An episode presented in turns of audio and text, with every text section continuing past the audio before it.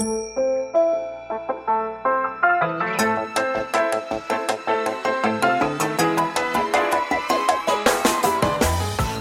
lieve luisteraars, welkom bij de Stories of Inspiration podcast van What's Your Story. De podcast waarin ik jou laat horen dat er achter ieder gezicht een inspiratiebron schuilt. En waarin ik jou heel veel tips ga geven over hoe jij meer naar buiten kunt treden met jouw authentieke verhaal. Heel veel plezier met luisteren en na afloop ben ik onwijs benieuwd wat je ervan vond. Stuur me een berichtje via Instagram als je wil reageren, als je vragen hebt of als je jouw verhaal ook zou willen delen. Veel plezier met luisteren!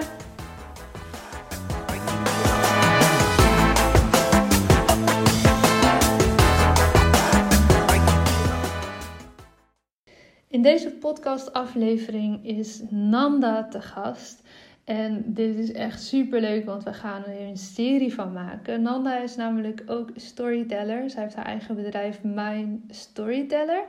En is ook heel veel bezig met ondernemers die hun verhaal willen gebruiken voor hun bedrijf. Dus we doen niet helemaal hetzelfde, want we pakken het wat anders aan. Maar we zitten wel echt heel erg uh, in hetzelfde gebied te werken rondom storytelling, rondom mindset, rondom ondernemen vanuit je hart.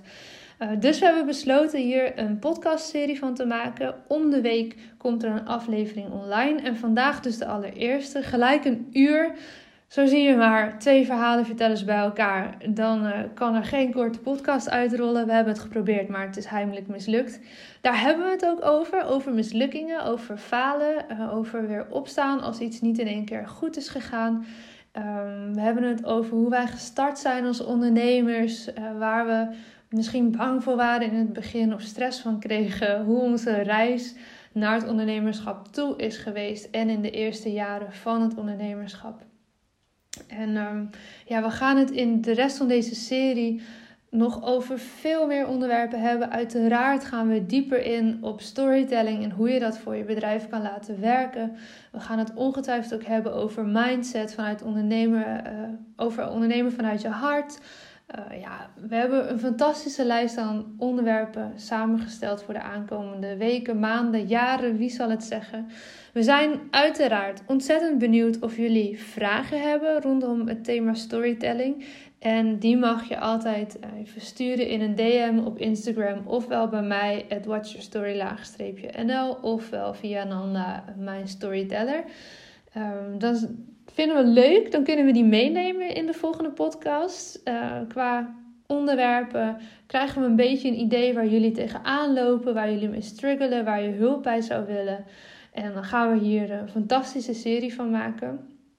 En dan beginnen we vandaag met de allereerste waarin wij onszelf voorstellen en ingaan op onze reis richting en tijdens het ondernemerschap. Zitten gelijk alweer een heleboel prachtige lessen in die we graag met jullie delen. Dus hier is Nanda, hier ben ik zelf en hier is onze podcastserie over storytelling.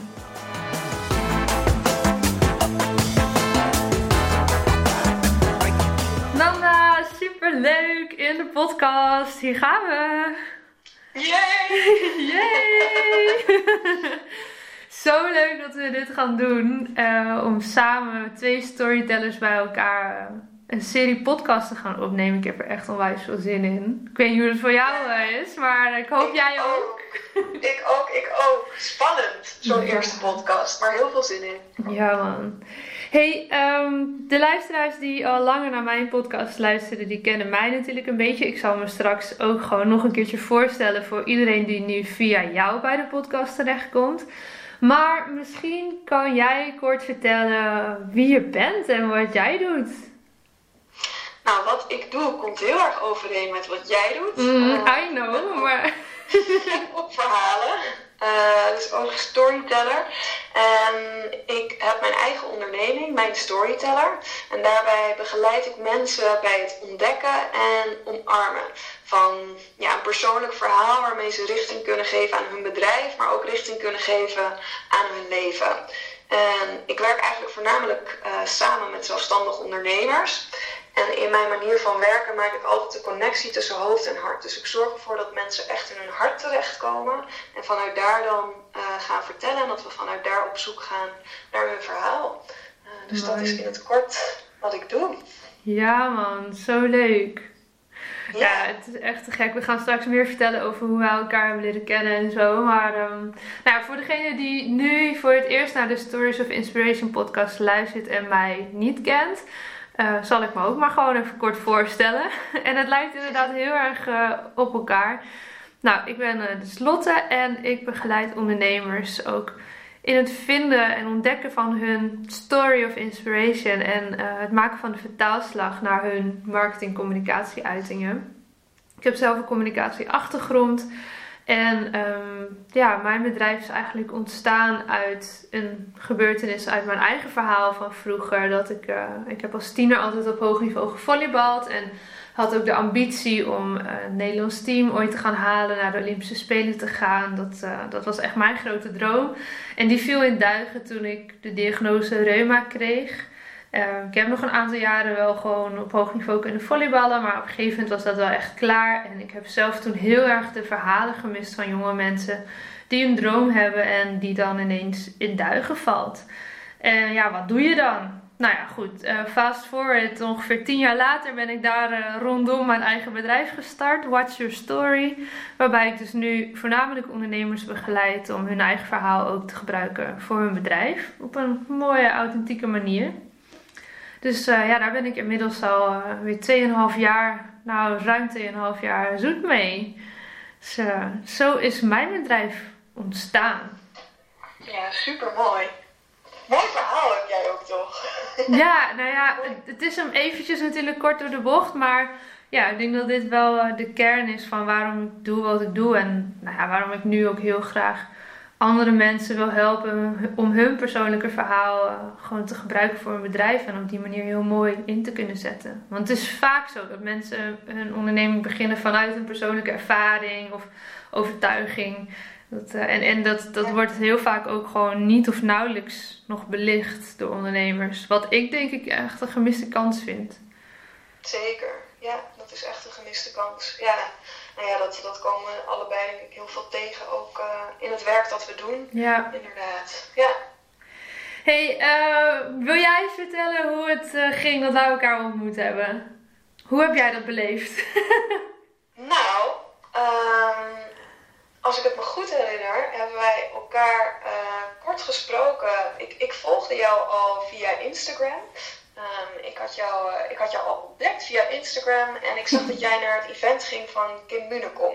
Ja. Um, Money Mindset Event was het, geloof ik. Ja. Uh, ik weet de titel niet meer exact. En toen heb ik jou een berichtje gestuurd, omdat daar ging ik ook naartoe van, goh, leuk. Ik zie dat je daar naartoe gaat. Ik mm. ben daar ook. En toen stelde jij eigenlijk super leuk en enthousiast voor van, nou laten we elkaar dan eventjes opzoeken als we, als we daar zijn. Want dan kunnen we elkaar eventjes in real life ontmoeten. Ja. En toen hebben we tijdens de pauze hebben we geluncht. En nou ja, zo is, uh, zo is er eigenlijk heel leuk contact ontstaan. Ja. En vanuit daar hebben we ja, contact gehouden. En nou ja, ben jij naar Scheveningen toegekomen. Hebben we lekker op het strand hebben we zitten brainstormen. Ja, man. Dromen. Er zijn allemaal stoute plannetjes ontstaan. ja, ja, zeker. Ja. ja. Want daar kwamen we er toch ook wel achter dat we echt uh, nou ja, niet alleen een gezamenlijke passie hebben, maar ook echt wel veel gezamenlijke dromen hebben. Ja. Um, ja, en zo, uh, zo is ook dit idee natuurlijk weer gekomen. En ja, ik, ik, zie, ik zie eigenlijk wel, uh, ja, ik heb wel het gevoel dat we elkaars uh, cheerleader zijn. En dat is een heel fijn gevoel. Ja, ja, vind ik ook. En ik vind het ook tof omdat, want ik heb natuurlijk wel, ja, we hebben allebei wel ondernemers om ons heen, ook meer in de regio. Ik bedoel, ik woon in Groningen, jij in Den Haag. Die wel, uh, waarmee je dat cheerleader gevoel wel hebt. Maar heel vaak zijn dat ondernemers die iets anders doen natuurlijk op inhoud dat vind ik zo tof aan dat wij elkaar nu hebben leren kennen. Dat je dus ook, uh, ook op inhoud met elkaar kan sparren. Van hé, hey, is dit slim? Of hoe zal ik dit aanpakken? Uh, ben je daar wel eens tegen aangelopen? Hoe heb jij dat gedaan? Uh, niet alleen op het stuk ondernemerschap, maar ook uh, op het stuk storytelling. Ja, absoluut. En ook, dat, dat is heel mooi dat we elkaar daarin niet als concurrenten zien, maar echt als aanvulling. Ja, ja, zo ervaar ik dat wel echt. Want weet je, ik denk altijd, er zijn zoveel verhalen te vertellen. Die kan ik niet allemaal in mijn eentje vertellen. Of mensen daarbij helpen, zodat zij het gaan vertellen. Um, ja. ik vind het alleen maar heel mooi als, uh, als er meer mensen hiermee bezig zijn en belangrijk ook. Ja, zeker. Ja. ja. Hey, uh, voor vandaag hadden wij besproken om het eens te gaan hebben um, over in ieder geval drie belangrijke dingen waardoor wij zonder al te veel angst en, en hopelijk ook zonder al te veel stress voor onszelf zijn begonnen als ondernemer. Uh, we gaan deze serie natuurlijk nou ja, uitbouwen en we zullen het zeker ook steeds meer en meer gaan hebben over storytelling, mindset, alles wat daarbij hoort. Um, maar laten we bij het begin beginnen van ja, wanneer ben jij eigenlijk begonnen en wanneer dacht je van ja, nou, dit, ik moet volgens mij maar gaan ondernemen, ik ga mijn eigen bedrijf beginnen. Hoe ging dat bij jou? Um, nou, ik denk wel dat het, het zelfstandige heeft er bij mij, uh, nu ik erop terugkijk, heeft dat er bij mij echt al mijn hele leven ingezeten. Mm -hmm. uh, wat je natuurlijk ook als ondernemer nodig hebt, dat, dat zelfstandige. Ja. Uh, ja, veel, veel, dingen, veel dingen kunnen, maar dat ook willen doen. dus dat, ja, dat heeft er altijd wel ingezeten, maar ik heb nooit die koppeling gemaakt naar ondernemerschap. Dat is eigenlijk pas uh, iets meer dan een jaar geleden is dat ontstaan. Mm. Um, nou ja, na uh, in verschillende banen gezeten te hebben, uh, twee verschillende studies gedaan te hebben, wat wel allemaal in lijn met elkaar lag, kwam ik er toch iedere keer kwam ik er weer tegenaan. Dit, dit is het niet. Dit is niet waar mijn hart van gaat gloeien. Dit is niet waar ik mijn energie uithaal. Um, ik heb uh, media, informatie en communicatie gestudeerd. Dus in die zin altijd uh, met verhalen bezig geweest, maar dan uh, in de geschreven vorm. Daarna ben ik naar de filmacademie gegaan. ook weer met verhalen bezig geweest, maar weer op een hele andere manier. Dus dat zat er altijd wel in. Mm -hmm. um, en daarna stapte ik het werkveld in en dat, dat stond me zo tegen. Ik, ik raakte mezelf daar eigenlijk helemaal kwijt. Um, nou ja, uiteindelijk uh, via omwegen een paar keer echt tegen het randje van een burn-out aangezeten. En op een gegeven moment dacht ik, oké, ik kan zo door blijven gaan. En blijven, blijven ja, doen wat we horen te doen. Hè? Dus je, de banen aannemen die goed staan ja. op de cv.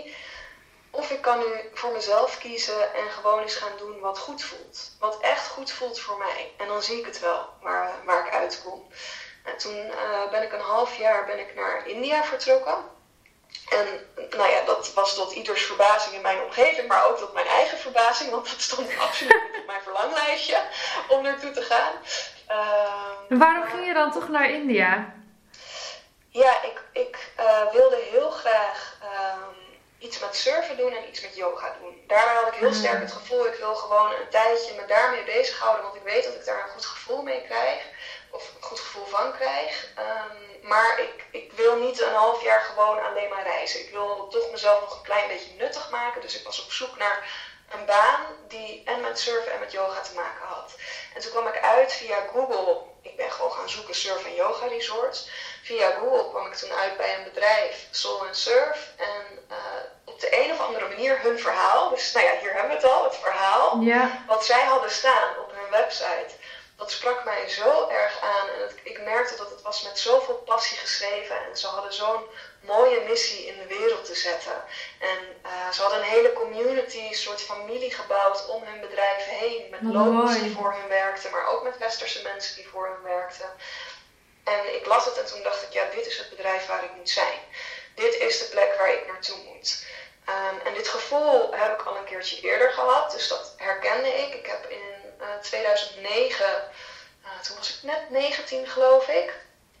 In 2009 um, besloot ik dat ik heel graag stage wilde lopen in Zuid-Afrika. Ik was nog nooit in Afrika geweest, ik, maar ik had zo'n sterk gevoel bij dat, bij dat continent. En ik wist, ik, ik wil hier in ieder geval een half jaar uh, ja, leven, wonen, ja. werken. Uh, ook via Google, lang leven Google, Mooi man. Een bedrijf, een bedrijf gevonden uh, dat documentaires maakte. Uh, en ook daarbij voelde ik zo'n sterke connectie. toen ik hun website had bekeken, nou, ook weer toen ik hun verhaal had gelezen. Ik wist heel sterk, dat is waar ik naartoe moet. Ja. En beide momenten, zowel Zuid-Afrika als India, heb ik vanuit mijn omgeving best wel wat weerstand ervaren. Van, goh, weet je, zou je dat nou wel doen?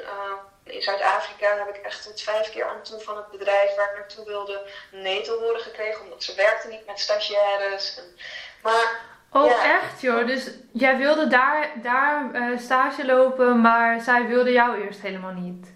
Ja, ja zij, zij zeiden wij werken niet met, uh, met stagiaires. Het waren twee broers um, die nou ja, dat wist ik destijds, wist ik dat niet, maar dat heb ik achteraf geleerd, die uh, de meest bekende documentairemakers van Zuid-Afrika waren. Aha. Die, deden, die deden alles zelf.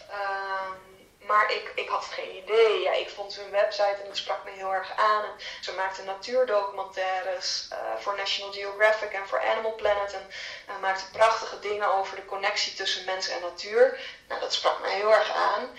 Maar zij zeiden, ja, we, we laten niet iemand vanuit Nederland helemaal overkomen. Uh, terwijl we nog nooit met stagiaires hebben gewerkt en ook die wens niet hebben. Maar ik voelde zo sterk, ik moet bij jullie zijn.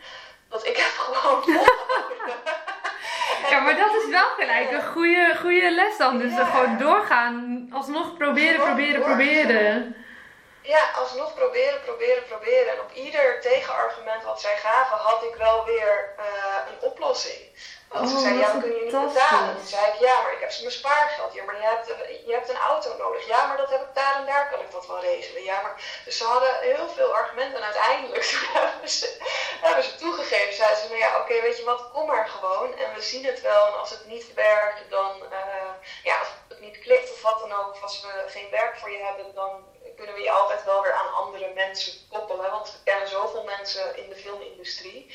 Maar ik ben daar naartoe gegaan en ik heb de beste tijd van mijn leven gehad. En, uh, Wat ja, mooi. Echt, uh, en vonden zij het ook een succes uiteindelijk? Ja, ja zij vonden het een heel groot succes. En sindsdien zijn ze met stagiaires samen gaan werken. Wat gaaf. ja, dus dat is heel. En ik ben nog een paar keer terug geweest. Ik heb kerst met hun gevierd. Uh, ja, dat is, daar is een hele bijzondere connectie uh, is daar uh, uit ontstaan. Ja. En eigenlijk, nou ja, dit gevoel had ik exact hetzelfde bij India. Dat ik zag dat bedrijf en ik wist dat is mijn plek. Daar moet ik naartoe. Dus um, ja, ook daar weer in gesprek gegaan. Er was toevallig was er een uh, vacature was er vrij. Mm -hmm. uh, nou, daar heb ik op gesolliciteerd en dat sollicitatiegesprek verliep heel goed. En het klikte heel goed uh, met de manager daar. Die zei ook, nou wat mij betreft ben je aangenomen en je bent welkom. je kan je ticket boeken. En toen dacht ik ook, oh mijn god, ik ga naar India Ga ik dit nu echt doen? Ja, ga ik dit nu echt doen? Ik wist totaal niet wat ik aan zou treffen. Nog nooit in India geweest. Uh, geen idee wat ik me erbij voor moest stellen. Maar ook daar, ja, het is zo'n bijzondere tijd geweest. En daar heb ik echt mezelf de kans gegeven om uh, naar mijn hart te luisteren. En vanuit daar te gaan voelen, wat, wat wil ik? En um, toen ik in India was, toen heb ik heel veel uh, geschreven over de zoektocht die ik zelf doormaakte. In op zoek gaan naar wat wil ik nu echt. Uh, ik heb heel veel verhalen ook van andere mensen daaraan gehoord. Mm -hmm. veel gevraagd ook, want ik zat zelf in mijn proces van ja, wat wil ik nu? Dus ik ben heel veel met mensen ook in gesprek geweest van goh, hoe pak jij dat nou aan, het leven? Of hoe ben jij hier nu uiteindelijk terechtgekomen bij wat je doet, wat je doet? Wat is Ja. jouw reis geweest? Um, en die verhalen ben ik op gaan schrijven. En ook mijn eigen ervaringen ben ik uh, heel open ben ik gaan delen via social media. En uh, ja, ook vrij kwetsbaar heb ik me daarin opgesteld. Um, echt mijn, mijn ja, persoonlijke struggles heb ik daarin blootgelegd. Maar mensen herkenden zich daar heel erg in. Dat alles wat ik schreef, daar kreeg ik een reactie op van goh, wat fijn dat jij dit zo opschrijft, want ik, ik herken me hierin, of ik voel die connectie nu met je. Ik ken je eigenlijk helemaal niet zo goed, maar doordat jij zo je verhaal continu vertelt, heb ik het idee dat we hele goede vriendinnen van elkaar zijn. Mm, ja. Daar ontstond iets heel bijzonders ontstond daar toen uit. Um, ja, en toen dacht ik, goh, die liefde voor verhalen, dat er altijd heeft ingezeten, dat zelfstandige wat er altijd heel erg heeft ingezeten, maar ook uh, ja, dat leven vanuit je hart, uh, de interesse naar, naar het leven van andere mensen. Hoe Ja. kan ik dit nou, ja, hoe kan ik dit gaan combineren? Um, nou ja, en daar is toen stapje voor stapje is mijn storyteller is daar uitgekomen. Uh, ja, ik ben eerst in eerste instantie ben ik als freelancer gaan werken. Eventjes te kijken hoe is dat als ik niet, uh, als ik uh, ja, als ik niet voor een baas werk en niet in een 9 tot 5 baan zit. Ja, ja. Hoe bevalt dat me, die vrijheid? Nou, dat beviel onwijs goed. ja, dat snap ik wel. en toen, ehm, ja, toen ben ik mijn storyteller ben ik op gaan bouwen. En het begon eigenlijk, in eerste instantie had ik het idee om mezelf als tekstschrijver uh, neer te zetten. Omdat ik heel erg van schrijven hou en ook wel die achtergrond heb. Uh, vanuit mijn eerste studie. Maar eigenlijk gaandeweg, uh, toen ik mijn eigen verhaal ging schrijven voor mijn website, kwam ik erachter: nee, dit is niet, dit is niet alleen tekstcijfer. Dit, gaat om zoveel meer. Het gaat mij echt om het verhaal. Het gaat mij echt om dat storytelling. En zo heb ik het doorontwikkeld uh, naar mijn storyteller. En ja, dat is nu iets meer dan een jaar geleden dat dit is gebeurd. Dus ik ben nu uh, iets meer dan een jaar ben ik zelfstandig en heb ik mijn eigen onderneming. En ja, geen moment spijt gehad eigenlijk van deze beslissing. Nee, mooi. Ik vind het ook mooi hoeveel gelijkenissen er zelfs ook nog in onze verhalen zitten, zonder dat ik dat uh, zo bewust wist. Want toen jij hebt gesolliciteerd voor, voor die beide plekken, zowel in India als uh, Zuid-Afrika, herken ik ook heel erg mijn sollicitatie in Suriname in. dat is echt zo grappig. Want ik ben daar natuurlijk tijdens mijn studie op stage geweest. Nou, dat ging allemaal vrij gemoedelijk, die sollicitatie. Um, maar na mijn studie ben ik natuurlijk weer teruggegaan. En toen, uh, ja, toen moest ik wel echt solliciteren voor een baan. En uh, dat was ook bij een heel ander bedrijf overigens. Maar nou ja, Suriname en Nederland hebben natuurlijk wel een heel andere. Uh, die hebben best wel een connectie. Heel, heel anders dan India bijvoorbeeld. Um, dus hij, eh, de directeur van waar ik uiteindelijk kwam te werken, die was ook regelmatig in Amsterdam. En ik heb dus ook daadwerkelijk gewoon face-to-face -face een sollicitatiegesprek gehad. Um, maar wat heel grappig was, dat ik, nou, ik moest dus naar Amsterdam, nou, vanuit Groningen, hartstikke spannend, weet je wel. Ik was ook nog een stuk jonger natuurlijk. En, um, nou ja, dan ging ik dan de grote baas van het bedrijf ontmoeten. en uh, toen tijdens het gesprek, ik had natuurlijk geen benul van of ik de enige kandidaat was of dat er nog meer mensen waren. Nou, ik bleek in ieder geval op dat moment de enige te zijn die in beeld was, denk ik. Of er waren mensen in beeld die blijkbaar niet uh, in aanmerking kwamen of zo, dat weet ik natuurlijk niet. Maar uh, tijdens dat gesprek begon hij al helemaal uh, te spreken over van ja, en dan, kunnen, dan kan je met die en die dat en dat gaan doen. En, met dan, hij noemde al allemaal namen van toekomstige collega's, zeg maar. Hij zat dat al helemaal in te vullen. Gedurende het gesprek, naarmate we, nou ja, hè, dat de tijd vorderde en nou bleek dat we allebei wel enthousiast waren hierover. En nou ja, eigenlijk was het toen van, nou, wanneer, wanneer kom je? Dat was, ging gewoon allemaal in één gesprek. en uh, nou ja, uiteindelijk was het, duurde het nog heel lang voordat mijn verblijfsvergunning helemaal in orde was. Dus dat heeft echt nog wel een halfjaartje geduurd voordat ik uh, daadwerkelijk nou, ook daarheen ging. Maar ja, dat vond ik ook zo bizar. Dat je gewoon nou ja, je stapt op de trein en je gaat zo'n gesprek in. Zo van, nou, we zullen het zien. Ik wist nog niet goed de inhoud van de baan. Ik wist nog niks over salaris of over collega's of verantwoordelijkheden. Ik wist eigenlijk nog niks, behalve, nou ja, bij welk bedrijf het was. En daar was niks over te vinden, zo ongeveer online. Uh, dus dat zei me al genoeg dat ik daar wel wat kon doen. en, uh, nou ja, en dan uh, anderhalf uur later of zo loop je met een baan op zak weer naar buiten oké, okay, de contractonderhandelingen moesten nog wel, maar in feite had ik de baan als ik wilde. En ja, aan de andere kant van de wereld. Dat is echt zo bizar. Het is zo bizar hoe het leven dan kan lopen, hè? Ja. Echt in, in kleine momenten, hoe dan zulke grote gebeurtenissen ja. ineens realiteit worden. Ja, en helemaal als ik dan kijk, want ik heb daar uiteindelijk dan uh, nog weer anderhalf jaar gezeten. Tijdens mijn studio een half jaar en nog weer anderhalf jaar. En als ik dan kijk wat daar dan nu allemaal nog weer achterweg komt. Mijn hele bedrijf is daar eigenlijk ontstaan doordat iemand dat bij mij aanwakkerde opnieuw. En uh, nou, mijn vriend heb ik daar ontmoet, met wie ik inmiddels verloofd ben. Uh, ik heb daar een van mijn beste vriendinnen ontmoet, met wie ik nu nog dagelijks contact heb. Ja, weet je, dat, dat is echt wel heel bijzonder wat daar dan allemaal gebeurt uh, in zo'n korte tijd. Ja, want hoe, hoe uh, is jouw reis zeg maar, naar het ondernemerschap ontstaan? Want je gaf al aan, dat dus eigenlijk heeft iemand jou daar op het juiste ja. spoor gezet. Maar bij jou zit er natuurlijk ook nog uh, de achtergrond achter dat je in eerste instantie die droom had uh, ja. om met volleybal verder te gaan. En dat dat uiteindelijk niet kon, dat die droom, ja, dat die eigenlijk in duigen viel. Heeft dat ook te maken gehad met de stap naar ondernemen? Of zitten daar nog stukjes voor? Zitten daar nog Ja. stukjes tussen? Nou ja, daar zit natuurlijk, ehm, daar zit in de tijd ongeveer, moet ik het goed zeggen, ehm, een jaar of 11, 12 tussen. Tussen het moment dat ik nou ja, de diagnose daadwerkelijk kreeg en uiteindelijk mijn bedrijf ben gestart. Dus even die absolute uitersten. Ehm,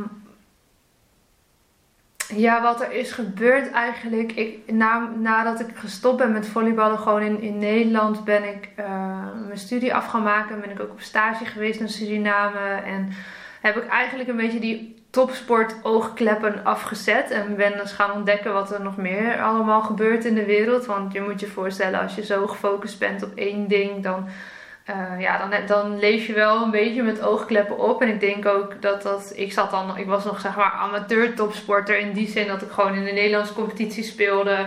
Eh, ik kreeg er niet voor betaald. Ehm, maar ja, we waren wel eh, vijf keer in de week in de sporthal te vinden, zo'n beetje. En je doet en laat Ja, er is best wel veel voor, ook gewoon privé, weet je, feestjes, goed eten, veel slapen. de- ja, de- je bent er gewoon constant mee bezig. Dus als die oogkleppen afgaan, ja, dan komt er ineens een hele wereld bij, een soort van. En nou ja, ik was natuurlijk begin 20 toen ongeveer, dus je bent best nog wel flexibel in die zin dat ja, je zoekt ook weer iets nieuws. En je gaat weer iets anders doen. En ehm, eigenlijk pas ehm, toen ik dus eenmaal in Suriname zat, toen was ik dus al afgestudeerd, had ik mijn eerste baan daar.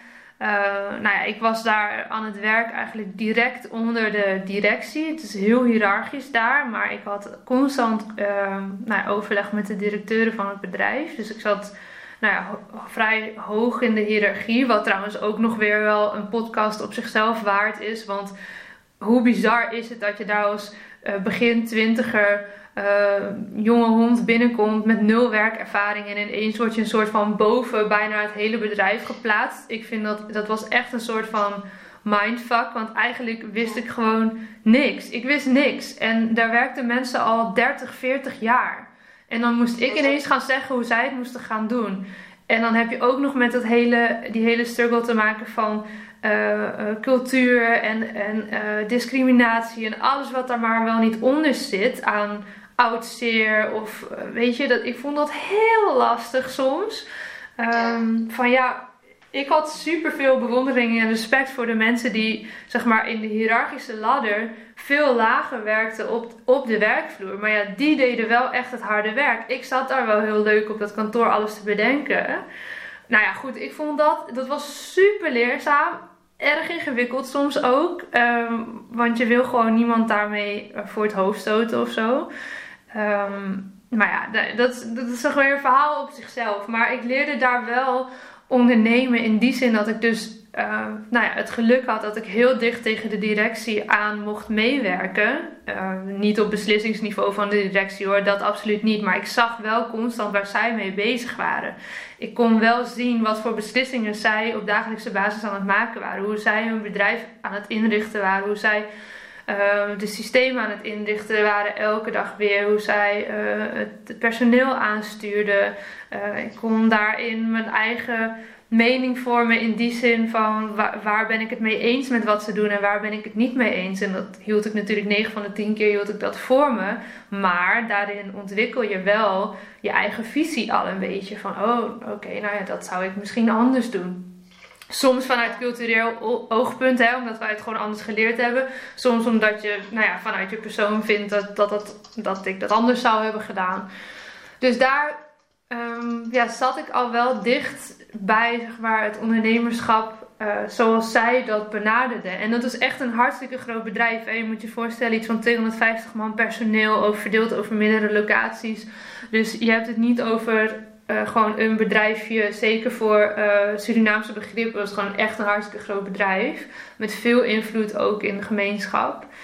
Eh, dus daar leerde ik heel veel van. Ik ben daar ook een paar keer gewoon kaart op mijn bek gegaan. tot de orde geroepen. En, en maar ook heel veel dingen die heel goed zijn gegaan. Ik mocht enorme grote evenementen mee organiseren. Ehm, ja, waar ik echt van A tot Z bij betrokken was. Dus daar heb ik heel veel ondernemerschap geleerd, hoewel ik zelf toen het woord ondernemen nog niet echt zo kende. Dus ja, dat was voor mij denk ik al, al een hele grote leerschool, die baan die ik daar heb gehad. En ik kan me ook nog wel herinneren dat uh, mijn baas ook zei van ja, weet je, je zit er nu middenin, maar over een paar jaar zie je pas echt hoeveel je hier hebt geleerd. En daar heeft hij echt gelijk in gehad. Want op dat moment zit je er middenin en dan denk je soms, oh, dit taakje is saai of hier heb ik niet zoveel zin in. Maar ondertussen leer je zoveel. Ja, je ziet groei vaak pas achteraf inderdaad. Precies, dus ik vind het heel mooi dat hij dat toen zei. En dat ik toen dacht, nou ja, oké, dat, dat zal wel zo zijn dan, maar ik kon daar niks mee. Terwijl nu denk ik, ja, hij had, hij had echt gelijk daarin. En uh, gewoon, ja, ja, ik kan daar nog gewoon een uur over lullen wat ik daar allemaal heb geleerd, maar dat, uh, dat is een ander verhaal. In ieder geval wakkerde daar het ondernemerschap wel bij mij aan. En um, wat daar gebeurde is dat ik natuurlijk daar ook, mijn netwerk groeide daar ook. Uh, omdat ik daar gewoon wel echt woonde en ook niet van plan was om in principe weer terug te gaan op dat moment. Um, en ik kwam mensen tegen die bezig waren met ondernemerschap, die bezig waren met uh, empowerment van jongeren, die bezig waren met persoonlijke verhalen. En uh, ja, zo heb ik dus wat met, met wat mensen mijn verhaal gedeeld. En ook wel eens uh, gezegd van ja, het lijkt me zo mooi om gewoon uh, om portretten te kunnen maken van gewone mensen zoals jij en ik. Weet je, want de bekende Nederlanders of de bekende Surinamers, ja, daar hoor je best wel veel over. Maar uh, ja, en de rest dan? Wie zijn dat dan allemaal en wat zijn dat voor verhalen? En uiteindelijk heeft toen daar iemand mij een schop onder mijn kont gegeven. Zei van nou, hoezo ga je dan niet gewoon je eerste interview regelen voor jezelf? Wie zou je willen interviewen? En ga die persoon gewoon vragen en ga dat dan doen. Oké, ja, eigenlijk is het wel zo simpel als dat. Uh, ik moet gewoon iemand gaan vragen die ik interessant vind en het gaan doen. en dan maar eens kijken wat er gebeurt. Dus nou, dat ben ik gaan doen en dat was een prachtig interview. Het staat ook nog steeds op mijn website. Um, het is een ellenlang stuk. je bent echt 20 minuten verder als je het uit hebt. Maar uh, ieder woord is me dierbaar en ik ga dat ook niet meer herschrijven met de kennis van nu. Het was een fantastisch, fantastisch interview met echt een flamboyante Surinamer die ik ook nog, ja, echt een fantastische man. Dus nou ja, weet je, zo is het eigenlijk begonnen en um, ik denk dat ik een half jaar later of zo uiteindelijk naar Nederland ging en hier dan nou ja, weer op zoek moest gaan naar een baan. Ja, en wat ga je dan doen? Ik wist het echt bij God niet. Want ik kwam terug voor alle duidelijkheid omdat ik mijn huidige uh, verloofde daar heb ontmoet. En nou ja, we uiteindelijk toch wel zoiets hadden van we willen dit een kans geven. Dus ik ben teruggekomen naar Nederland. En um, ja, toen ben ik gaan solliciteren op banen. Nou ja, wat eigenlijk van tevoren al wel duidelijk was dat ik ze toch nooit zou krijgen. Uh, omdat er gewoon veel meer ervaring voor gevraagd werd. Maar ja, ik dacht ja, maar dat vind ik leuk. Dus daarin was ik best wel ambitieus. Maar eigenlijk in die zin, ja, ik, ik vind niet dat je te ambitieus kan zijn. Maar ja, ik kreeg die banen gewoon niet. Ik werd ook niet eens uitgenodigd op gesprek. Uh, vaak omdat, het gewoon, dat ik gewoon veel te weinig ervaring had en veel te uh, jong was nog. Dus toen ben ik gaan kijken, oké, nou ja, kan ik dan niet zelf iets uh, gaan starten? En eigenlijk is daar uiteindelijk Watch Your Story uit ontstaan. Want ik dacht van, nou oké, ik wil iets met die verhalen. Ik weet nog niet hoe, ik weet nog niet wat. Maar laten we dat maar gaan uitvogelen dan.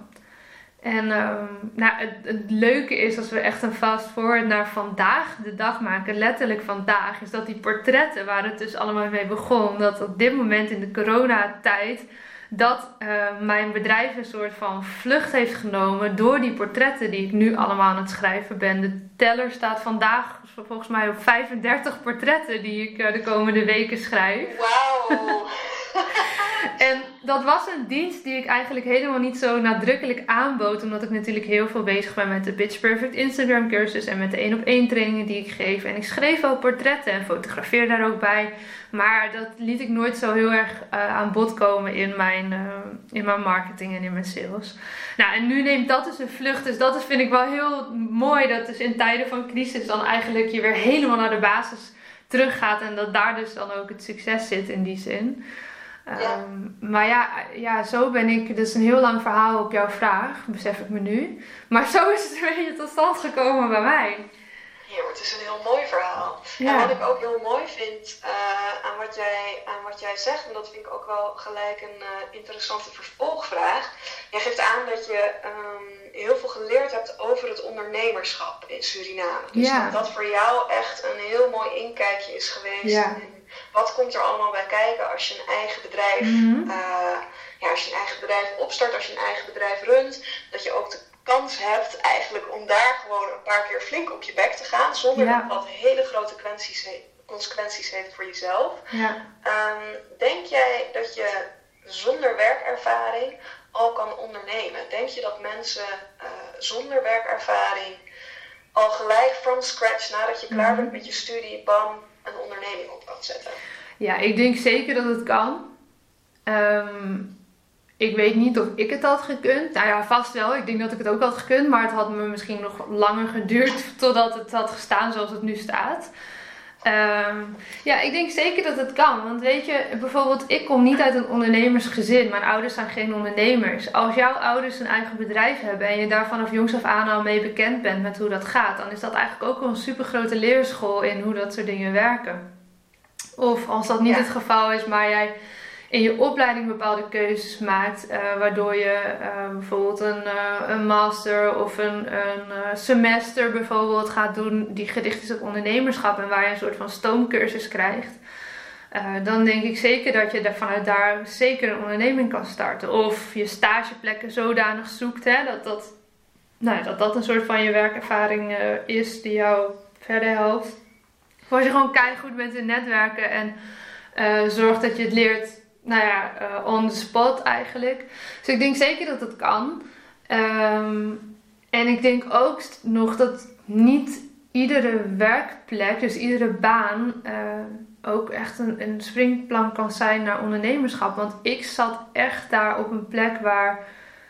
Uh, waar ja, ik, ik kon echt zien hoe zij aan het ondernemen zijn. Nog steeds, ik zeggen waren, maar nog steeds zijn.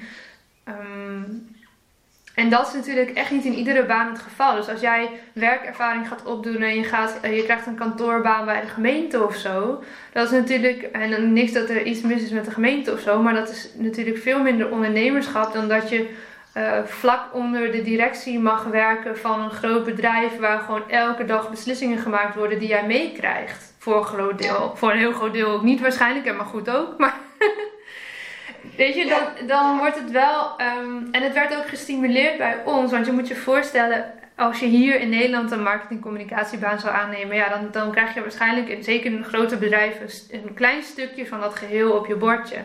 Maar daar was het zo dat uh, ik deed alles samen met een paar collega's. We, deden, we schreven zelf de teksten van onze radiocommercials die we in lieten spreken, wel door iemand anders uiteraard, omdat dat niet kon met ons accent. Maar uh, ik schreef de teksten tot aan uh, dat ik uh, grote evenementen organiseerde waarbij live radio en televisie gecoördineerd moest worden.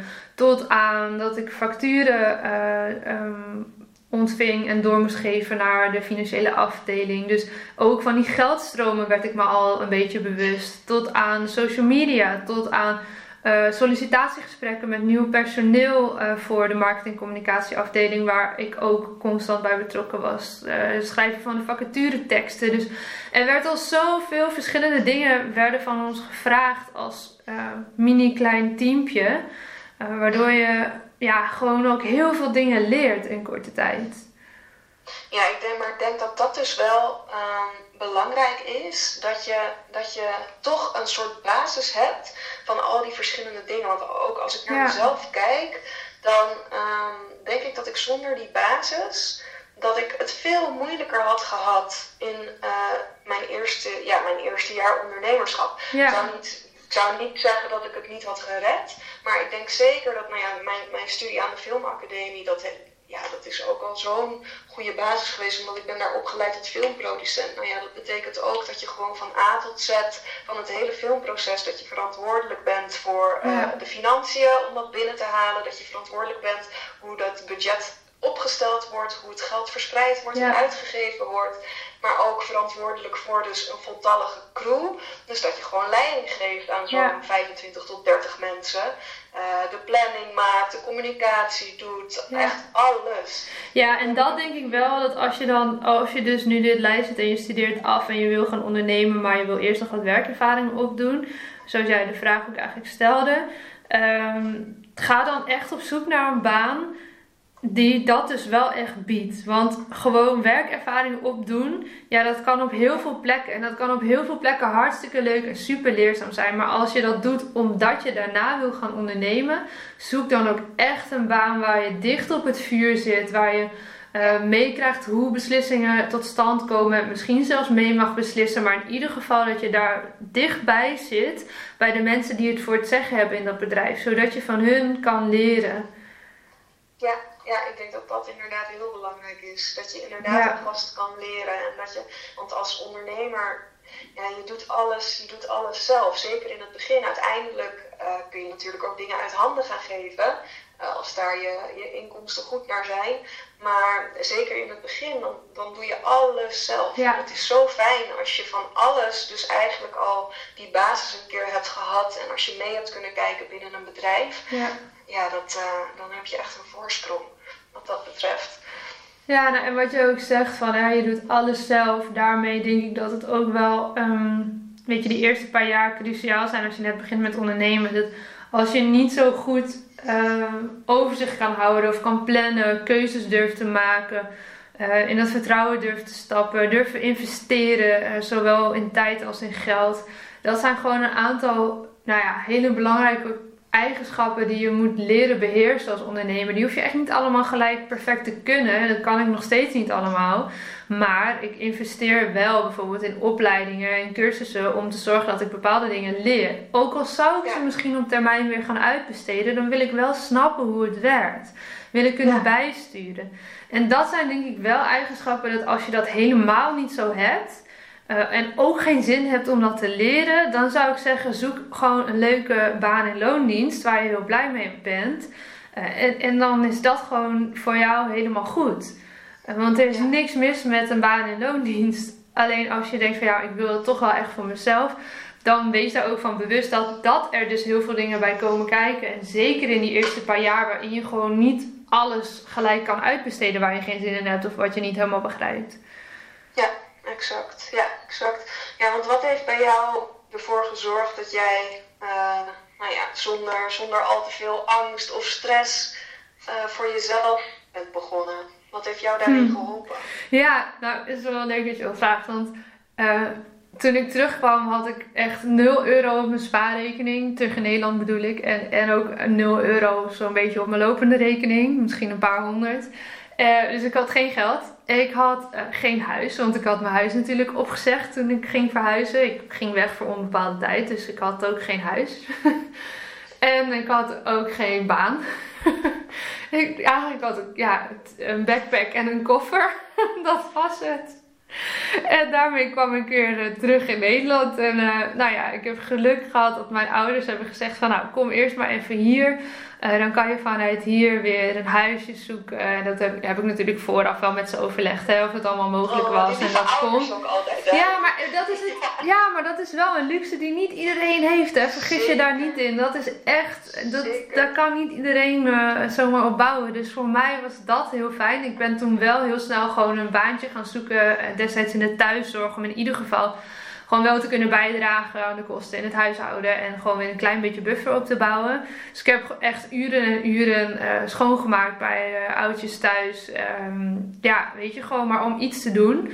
Uh, dat was natuurlijk wel even wennen, want ik was heel ander werk gewend. En in eerdere zomervakanties had ik ook wel in de schoonmaak gewerkt. Maar ik had niet helemaal bedacht dat ik dat natuurlijk nog weer zomers lang zou gaan doen. Maar ja, hè, uh, er moest gewoon wat geld verdiend worden. En dat vind ik dan ook wel weer ondernemerschap. Je moet soms gewoon pakken wat je pakken kan. Uh, zeker in die beginfase. Um, Dus, en ik ben een huis gaan zoeken. Vond, geloof ik, binnen twee, drie maanden ook weer een huisje in Groningen. Dus dat was allemaal vrij snel uh, geregeld. En het was hartstikke gezellig bij mijn ouders. Maar ook goed om dan weer weg te gaan. Want je bent ondertussen toch nou, was ik 26 of zo. En ja, dat, weet je, het is heel gezellig thuis. Maar een paar maanden is dan, dan is het ook wel weer goed. ook voor mijn ouders. Dus eigenlijk begon ik met alles op nul. En um, ik werd erop geattendeerd door iemand. En ik weet dus niet meer wie. En dat baal ik elke keer weer van. Want ik wil diegene daarvoor bedanken. Maar goed, misschien als diegene luistert, laat me weten.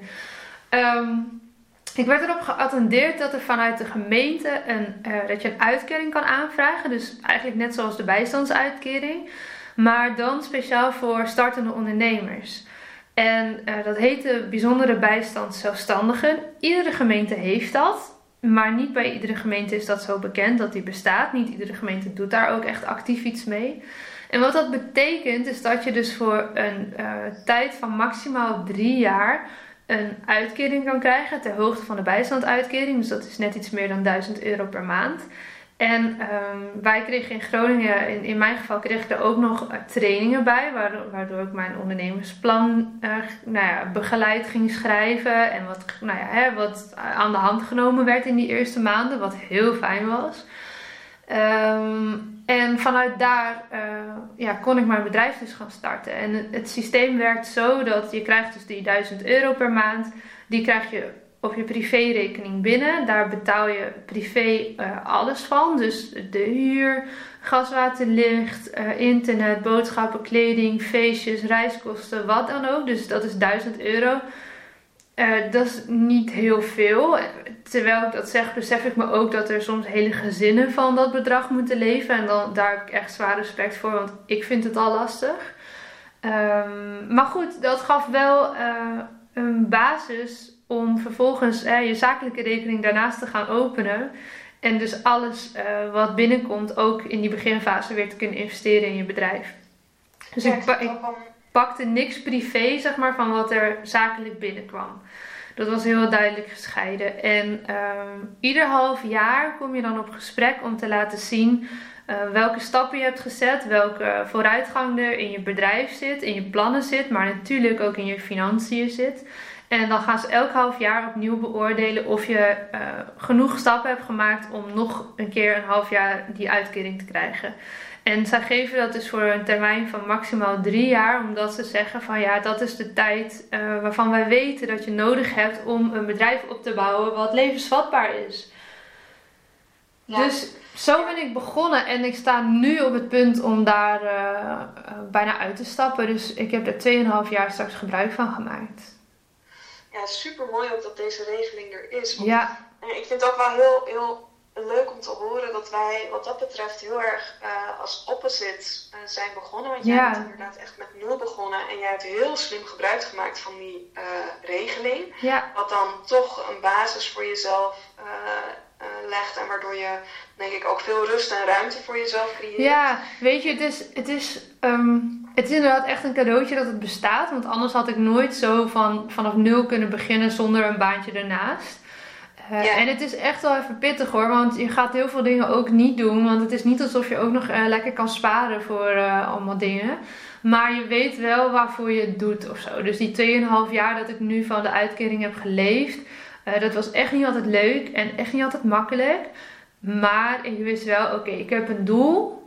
En daarvoor heb ik gewoon een paar jaar de tijd nodig om dat te kunnen opbouwen. En dat kan je aan het begin nog niet zo zien. Toen dacht ik ook heel vaak van, oh wat duurt dit lang, wat duurt dit lang. Maar nu ik dan die 2,5 jaar verder ben en op een punt sta waarvan ik zeg van, nou ja, nu kom ik los uh, hè, van, van die uitkering. Dan denk ik, oh ja, maar ik snap nu ook waarom ze dat drie jaar geven. Want die tijd heb je echt nodig om je netwerk op te bouwen, om je bedrijf te ontwikkelen. Ja. Om uit te zoeken hoe, hoe je het nou allemaal precies wil gaan doen. Dus ja. ja. ik vind dat ook heel goed dat zij dat zegt van ja, je kan daar drie jaar gebruik van maken. En niet van één jaar en dan, dan red je je maar. Want dat is echt gewoon zo kort als je echt vanaf scratch begint met je bedrijf. Ja, en je wil niet, je wil niet vanuit stress je eerste klanten vinden. Nee. Het is zo fijn om die, om die rust te hebben en ik heb dat zelf voor mezelf heb ik dat dan gedaan doordat ik uh, spaargeld had. Ik had 5000 mm. euro had ik op mijn spaarrekening staan. Oh, ja. Nou, dat gaf mij al best wel wat rust, omdat ik ja. wist, daar kan ik gewoon een aantal maanden kan ik daarmee doen. En ik ben toen ook, nou ja, wat jij ook al aangaf van qua werk, gewoon pakken wat je pakken kan en uh, keihard, keihard werken. Ja. Um, ik ben in de horeca ben ik erbij gaan werken. Ik uh, werkte als freelance marketeer in de culturele sector. Dus ik deed uh, marketing. En daar was ik in totaal was ik daar wel, wel zo'n drie tot vier dagen in de week was ik daar druk mee. En de rest van de week besteedde ik aan het opzetten van mijn eigen bedrijf. Dus ik ja. werkte zeven dagen per week. Super drukke periode, maar tegelijkertijd gaf het zoveel energie omdat ik wist waar ik het voor deed. Ik wist waarvoor, waar ik al die, ja, al die uren voor maakte. Mhm. Ja, dat is mooi. Uh, ja, en, en nou ja, daardoor dus ook weer uh, het geld wat ik inderdaad, wat ik met, uh, nou ja, met mijn freelance marketingklussen verdiende en wat ik in de horeca verdiende. Ja, daar zette, zette ik best wel grote delen zette ik daar ook weer van op mijn uh, spaarrekening. Dus uiteindelijk groeide het vertrouwen eigenlijk, of groeide die buffer, waardoor ik steeds meer ontspannen werd in de stappen die ik zette als ondernemer. En dat heeft mij zoveel rust en ruimte gegeven. Ik heb me eigenlijk vanaf het begin af aan dat ik ben begonnen met ondernemen, heb ik me nog geen maand zorgen hoeven maken over ik moet, ik moet nu klanten binnenhalen. Want als ik mijn klant niet, niet binnenhaal, dan kan ik mijn huur niet meer betalen. Ik heb alles iedere keer gewoon ja. Vind ik wel mooi, want dat is toch dan ook weer heel anders. Want ik had in feite ook niet die zorg van dat ik mijn huur niet kon betalen, want daar had ik de uitkering voor. Maar ik heb echt wel regelmatig in de stress gezeten dat mijn zakelijke rekening gewoon bijna op nul stond, terwijl er wel kosten aan zaten te komen. Want je hebt natuurlijk op een gegeven moment wel een, eh, een, bepaald bedrag aan vaste kosten voor je boekhouder. Voor, nou bijvoorbeeld, ik heb een Adobe pakket met Photoshop en zo. Hè. Dus zo alles bij elkaar, nou ja, was dat misschien 200, 300 euro in het begin, wat je iedere maand kwijt was. Maar er kwam natuurlijk nog relatief heel weinig binnen in die eerste, nou ja, 6, 7, 8 maanden. Dus ik heb die stress echt wel vaak gevoeld. En nog steeds wel eens hoor. Dat ik denk, oh, het is wel spannend. Ik ben nu een opleiding gaan doen. Ik heb een eigen kantoor. Gewoon best wel veel kosten. Um, ja. En nou ja, als dan ineens corona komt, dan dacht ik ook wel eventjes van oké, en nu? Maar ik merk wel dat door de jaren heen, uh, waar ik eerst nog echt serieus in de stress daarvan schoot, dat ik nu dus merk van oké, nou dit is dan een nieuwe situatie. Uh, wat is nu slim om te doen? Dit, oké, nou dan gaan we dat doen.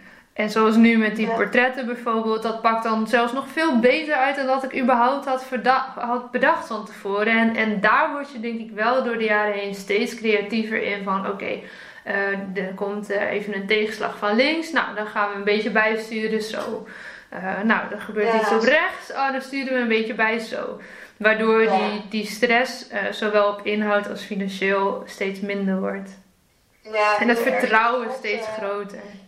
Ja, dat had ook heel erg, tenminste, ik weet niet of jij dat hebt, maar ik heb dat zelf wel. Dat is een Excel-sheet waarbij ik uh, ongeveer, nou ja, ik kan een half jaar vooruit kijken als ik wil. Mhm. Ik kan drie maanden vooruit kijken met allemaal berekeningen met hoeveel er binnenkomt en hoeveel er uitgaat.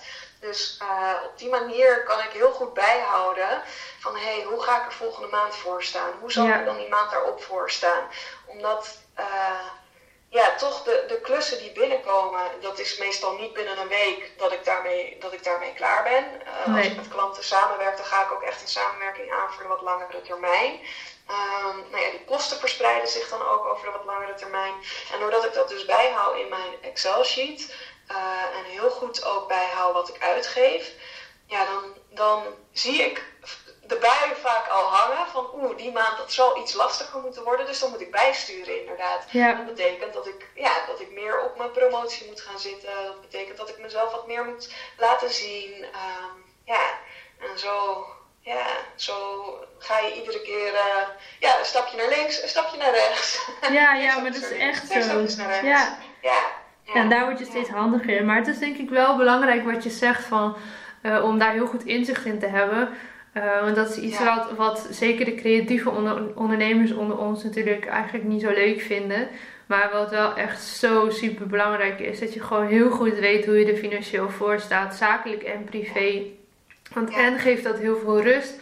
En het geeft je inderdaad ook de mogelijkheid om bij te sturen. En ook om te investeren bijvoorbeeld. Als je ziet van, oh oké, nou ja, ik zou meer zichtbaar moeten worden, maar ik weet nog niet zo goed hoe dat allemaal werkt. Oké, nou dan ga ik daar dus ook zelf in investeren om te zorgen dat ik dingen bijleer. Ja, ja, dat is zeker mooi dat je dat zegt. Ik heb dat inderdaad ook. En um, dat is ook echt, uh, echt heel belangrijk, denk ik. Zeker nu ik ook steeds meer mensen heb die echt bijvoorbeeld in tien termijnen een trainingsdag betalen. Uh, ja, dan is dat heel fijn dat die allemaal op een reisje onder elkaar staan. En dat ik precies weet bij wie welke het wanneer weer afloopt. En wat er dus nou ja, de komende twaalf maanden, bij wijze van spreken, per maand binnenkomt aan uh, maandelijkse facturen mensen, van mensen die in termijnen betalen. Ja, ja, je moet dat weten. Je moet, je moet ja. dat inzicht hebben. Ja. Absoluut. Ja. ja. Hey, en hoe, um, hoe ga jij om, zeg maar, met, met, met angst? Want jij gaf ook aan van, ja, ik zit, ik zit af en toe echt nog wel eens in de zenuwen. En ja. dat gevoel dat, uh, ondanks dat ik eerlijk moet zeggen dat ik inderdaad qua financiële stress, gelukkig heb ik die nog niet um, zo heel sterk gevoeld. Maar er zijn absoluut ook wel nachten geweest dat ik wakker heb gelegen. En dat mijn gedachten alle kanten op gaan over. wat als ik geen geld. Wat als ineens niemand meer klant bij me wil. Ja. Wat als er geen geld meer bij komt. Ja. ja, weet je, ik denk dat dat voor een deel is dat ook gewoon ondernemerschap. Het hoort er een beetje bij. Het, ja. Ja, het, hoort er een beetje bij, denk ik, dat je, um, ja, dat je ook buiten kantooruren, zo gezegd, uh, in je hoofd bezig bent met je bedrijf. En uh, ik vind het wel belangrijk om dat ook een beetje te beschermen voor mezelf. Hè? Dat ik niet uh, tot s'avonds laat nog zit te mailen met mensen of zit te appen, zakelijk gezien. dus ja, daarin, dat heb je zelf in de hand natuurlijk. Maar um, ja, ik denk voor een deel hoort het erbij. En um, voor een ander deel is het denk ik ook uh, ja, dat je comfortabel moet worden met falen en mislukken. Uh, weet je, ik, ik heb niet zoveel met het woord falen, maar uh, ik heb daar toevallig laatst een podcast over opgenomen. Het verschil tussen falen en jezelf zien als een gefaald persoon. want dat een keer iets mislukt, ja, dat gaat gebeuren. Maar dan hoef je nog niet jezelf als mislukt persoon te gaan zien. En dat is wat heel veel mensen dus, nou dat is echt een mindset ding. Dat is wat heel veel mensen doen. Dat als iets niet lukt, en zeker als het vier, vijf, zes keer niet lukt, ja dan zal ik het wel niet kunnen. Dan ben ik dus mislukt. Dat is een hele een redenatie die mensen heel makkelijk maken. Maar daarmee ja, ga je wel de boel blokkeren. Want als jij denkt dat je dingen niet kan en, en, en ervaart dat je daarin een paar keer gefaald hebt of dat het niet gelukt is zoals je het had bedacht. Um, ja, dan, dan is het wel een kwestie van uh, vallen, maar ook weer opstaan. En kijken naar wat je hebt geleerd en het nog een keer proberen. En nog een keer en nog een keer en nog een keer en nog een keer. Net zolang tot je het wel kan. Vraag je er hulp bij. Ga je er boeken over lezen, podcasts over luisteren.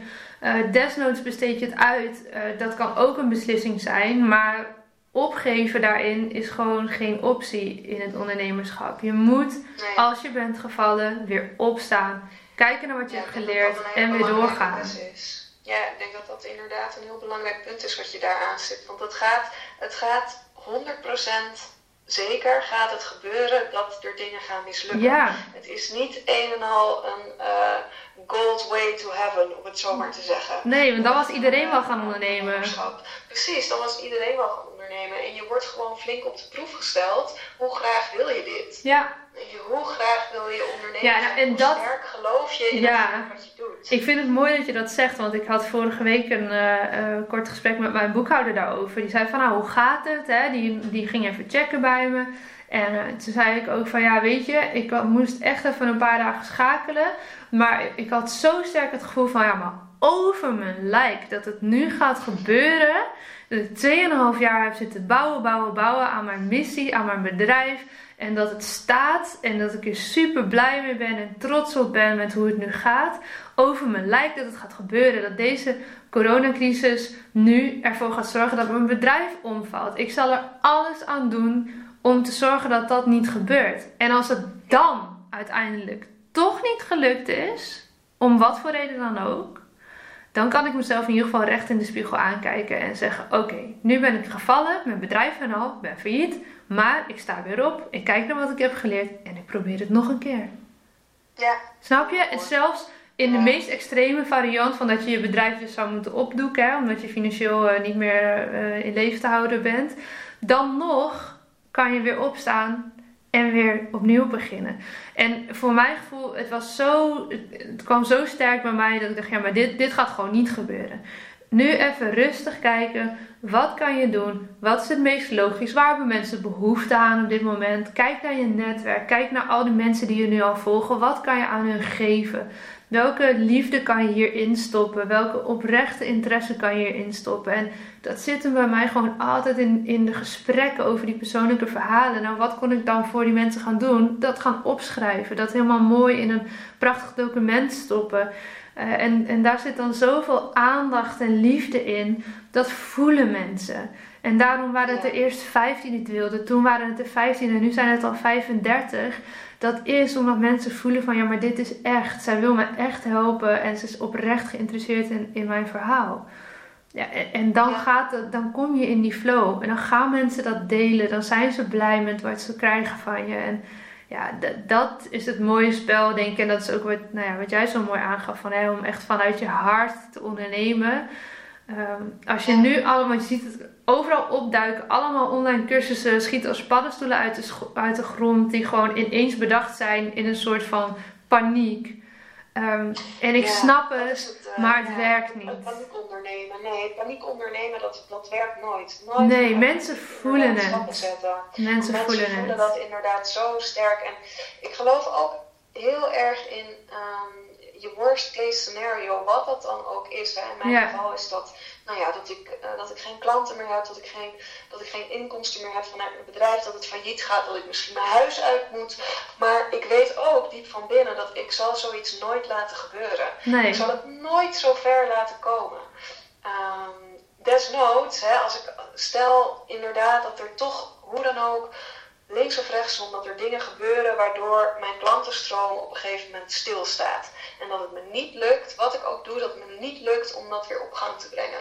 Ja, dan zoek ik wel een tijdelijk baantje in de horeca.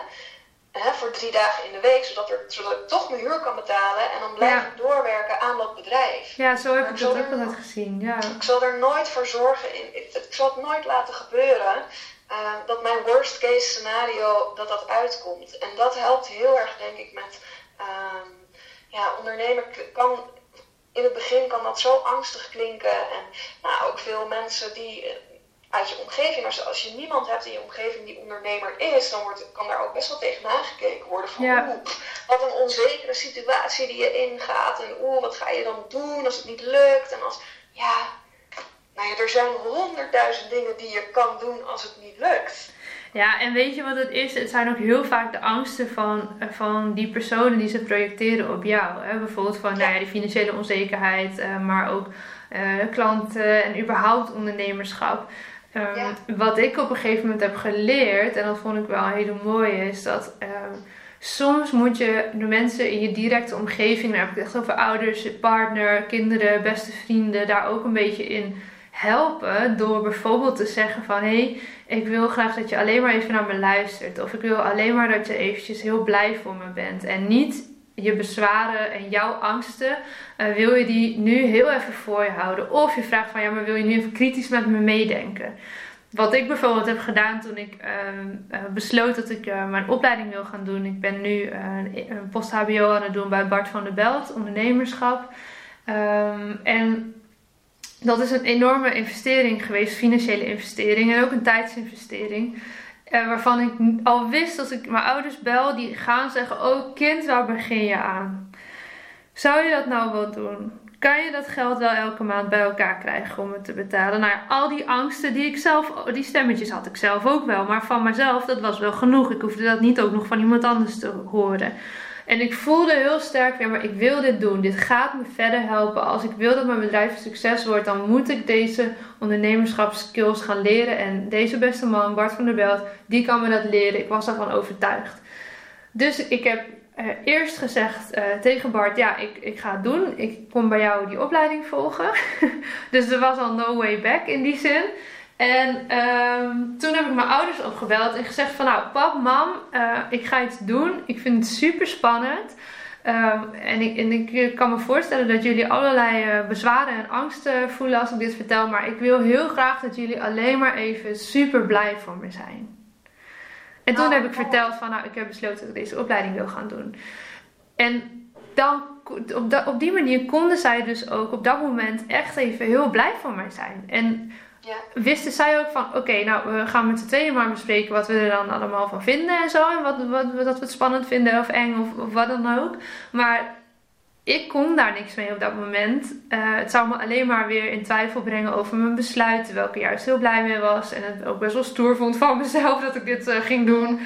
Eh, dus op die manier kan je wel je omgeving daarin ook een beetje sturen. Want het, het zijn, dan komen we terug waar, waar, waar dit stukje mee begon. Het zijn heel vaak de angsten van de ander die op jou geprojecteerd worden. Zeker als je net begint met ondernemen. En eh, soms is dat nuttig en heb je daar iets aan. Aan die spiegel of aan die kritische vragen. Uh, maar soms houdt dat je ook tegen en remt het je, omdat je dus dan ineens al die twijfels van anderen over jou heen gestort krijgt. En dan mag je best wel even bijsturen daarin. Als je merkt dat je dat gaat belemmeren, dan is het belangrijk om daarin de regie te nemen. Ja, vind ik heel mooi hoe je dit hebt aangepakt. Ja. Dat is echt een hele, hele mooie manier inderdaad. Ja, dat doe ik nog steeds wel eens hoor. Ook wel gewoon eh, met vriendinnen of thuis. Weet je, zeg oké, maar zou je nu gewoon alleen even willen luisteren? Of zou je nu met me willen meedenken? En natuurlijk niet in ieder gesprek, hè, want dan wordt het ook heel vervelend. Maar soms wil je gewoon heel gericht iets van iemand. Ehm, maar dat heeft die ander niet per se gelijk door. Dus kader dat. Vraag daarom. En als dan iemand toch, bijvoorbeeld hè, dit voorbeeld mijn ouders, als zij dan toch uh, hun twijfels zouden gaan uiten, dan kan ik ook zeggen van, hey, ik heb net gevraagd of jullie gewoon alleen maar even heel erg blij voor me willen zijn. Dus dit gesprek voeren we niet of op een later moment, maar nu, nu in ieder geval niet. Ja, mooi. Krachtig ook om dat op die manier aan te pakken. Dan blijf je zo dicht bij jezelf. Ja, ja. en het houdt je in het vertrouwen en, en inderdaad in je kracht. Ehm, zeker als je net begint met ondernemen of als je een nieuwe weg in gaat met je onderneming of nog struggelt, dan, dan is dit denk ik een hele um, nou ja, mooie tip om mee te nemen. Om ja, gewoon te zorgen dat je echt in je eigen vertrouwen en in je eigen beslissingen kan blijven staan. Ja, ik denk dat dat ook wel heel sterk heeft meegespeeld met mijn beslissing destijds om naar India te gaan. Dat, dat werd mij aan alle kanten werd me dat afgeraden. Ja. Maar ik had zoveel vertrouwen in mijzelf uh, dat dit de juiste stap was om te zetten. En ja. ook met ondernemen. Jij bent de enige persoon die aanvoelt wat het juiste is om te doen. Ja. Dat kan niemand anders kan dat voor jou voelen. Ja, mensen kunnen wel vanuit ratio kunnen ze met je meedenken. Uh, maar toch, dat gevoel, ja, jij weet als enige wat jij voelt over de stappen die je moet zetten. Ja. Uh, dus ja ook, ja, ook daarin, dat doe ik nu ook nog steeds in mijn onderneming. Um, ik merk ook dat ik niet zo heel erg fan ben van continu meningen vragen van anderen. En dat klinkt misschien uh, een beetje egoïstisch, maar zo bedoel ik het helemaal niet. Want ik denk echt niet dat ik uh, alles weet of alles beter weet. Maar ik merk dat ik me toch het liefst dat ik dicht bij mijn eigen gevoel wil blijven. En dat ik dan denk, ja, maar ik, ik ga nu gewoon eventjes op mezelf afstemmen. Wat, wat voel ik hierbij? Mm Wat denk ik dat de beste stap zal zijn? Ja. En die stap zet ik dan. Ja, en dan merk ik vanzelf al of dat de verkeerde stap was of dat het de juiste stap was. Maar ik, um, ja, ik ben, niet zo, ik ben niet het type ondernemer dat continu uh, met andere mensen spart of in mastermind zit of uh, continu iedere stap wil overleggen met iemand anders. Ik hou dat heel erg bij mezelf. Ja, mooi.